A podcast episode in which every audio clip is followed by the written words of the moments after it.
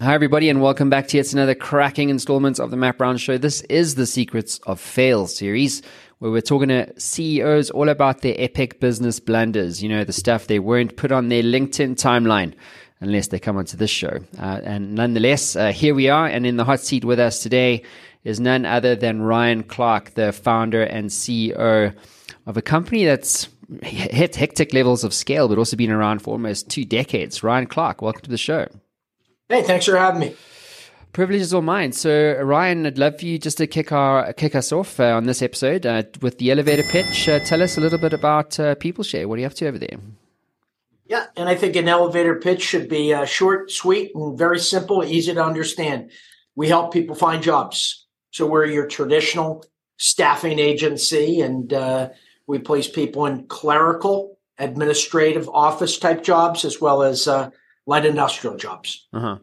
Um, and so you've been around for almost two decades. Um, it's rare to find a company, uh, not so impossible, but it certainly is rare to find a company that's been around for so long, that's weathered so many storms. What do you put that down to? Well, when when we started the company, all the decisions that we made were long term thinking. Never thought about the short term. We always had a vision to grow this into a national company. So I think that when you think long term uh, and and and you do things that are probably short term, counter counterintuitive, uh, I think it breeds some pretty good results. And and uh, we've been fortunate to weather a couple brutal brutal storms, a couple tsunamis with uh, mm. Obamacare and and uh, Great Recession and a lot of different things. Yeah, I'm sure it's a story for another time. I'm sure. At Ryan, what is your story of fail for our audience around the world today? So I, I think it was Bill Gates that originally said success is a really poor teacher. So I think when you're starting to have success, you you you just keep on trying other things, and you and you think you've got this halo around you. But um, you know, one of the one of the principles of good to great is to stick to what you know, focus and and be laser focused. So I think it was about 2012, 2013. We're doing so well with the staffing on the clerical and administrative and the light industrial side that we just thought, hey, we can do anything. Every, anything we touch turns to gold. So we founded our own IT technical staffing company and uh, never got out of first gear. And uh, I'd say probably after eight months, we were bankrupt. So that uh, certainly had a lot of egg on our face after that, um, but learned a learned a really valuable lesson. Mm-hmm. What did you learn uh, as a valuable lesson from that experience? You know, there's so many so many reasons to stick to what you know. It's what you can be the best at. It's what your customers know you as. And then all of a sudden, you just do a complete paradigm shift and everybody thinks staffing is is all under one umbrella. And i guess it is but in my opinion it's it's really segregated and really segmented. And just trying to do an industry that we didn't have the contacts we didn't have the knowledge more than anything we didn't have the passion for it. Technical mm. isn't really my you know uh, my area of expertise. It's not what i was passionate about. Much more passionate about administrative clerical and light industrial placements than technical. Mm. Yeah, it's such an interesting idea, isn't it? Because you would be like, oh, recruitment, staffing, you know, all, like everybody needs people, right? So technically speaking, or rationally, you could say, well, you know, it would you could easily expand into technical IT resourcing. You could easily expand into executive recruitment. You could easily do all these things. Um, and as you pointed out, you actually can't. Um, and so, to your point, it is important to grow where you plant it. Yeah, you got it. Yeah. Mm-hmm, mm-hmm.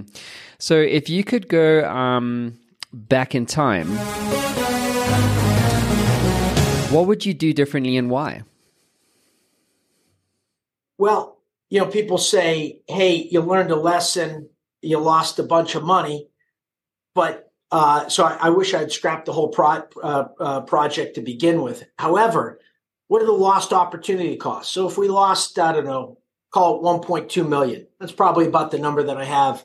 Um, but what are the lost opportunity costs, the lost branding opportunities that we had there? So it, it was definitely well, well into the seven figures of, of a loss. So I would have scrapped the whole program, and I think we all know that uh, that expression, "physician heal thyself." I would have just taken my own advice and just focused on one thing, but uh, I kind of broke my own rule, Matt. Mm. So how, how do you know, what have you learned about when to say no to something like that? Because it's interesting when you are a, uh, a CEO, a visionary, it's very easy to be romanced by the new shiny business unit, the new segment where you could, you know, potentially add more revenue or whatever the case is, or, you know, own a new market because you, the big wig and admin staffing, you know what I'm saying? Um, and so, when did what have you learned about when to pull the plug on something? Because I think it's important to innovate, but it's also important to know when things are not working. Yeah, you know, I think all of us would agree with this statement: is that the best advice in life that we've ever gotten has been really simple yet profound. And a fellow CEO gave me gave me this great advice one time. He said, "If you think you have a problem, you do."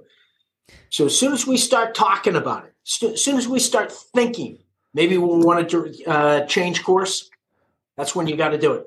Mm. So we all pull the plug at some point, and we all pull the plug too late in the game. Um, but uh, you know, I've I've learned that lesson, and I've gotten better and better and better at it. But you know, whether it's a venture, shiny object, or a or an employee that's coming in that's not cutting it, we're cutting them uh, you know, be- before it before it goes too many innings. Mm-hmm. Ryan, what's your advice to other CEOs uh, in terms of the importance of failure in business success?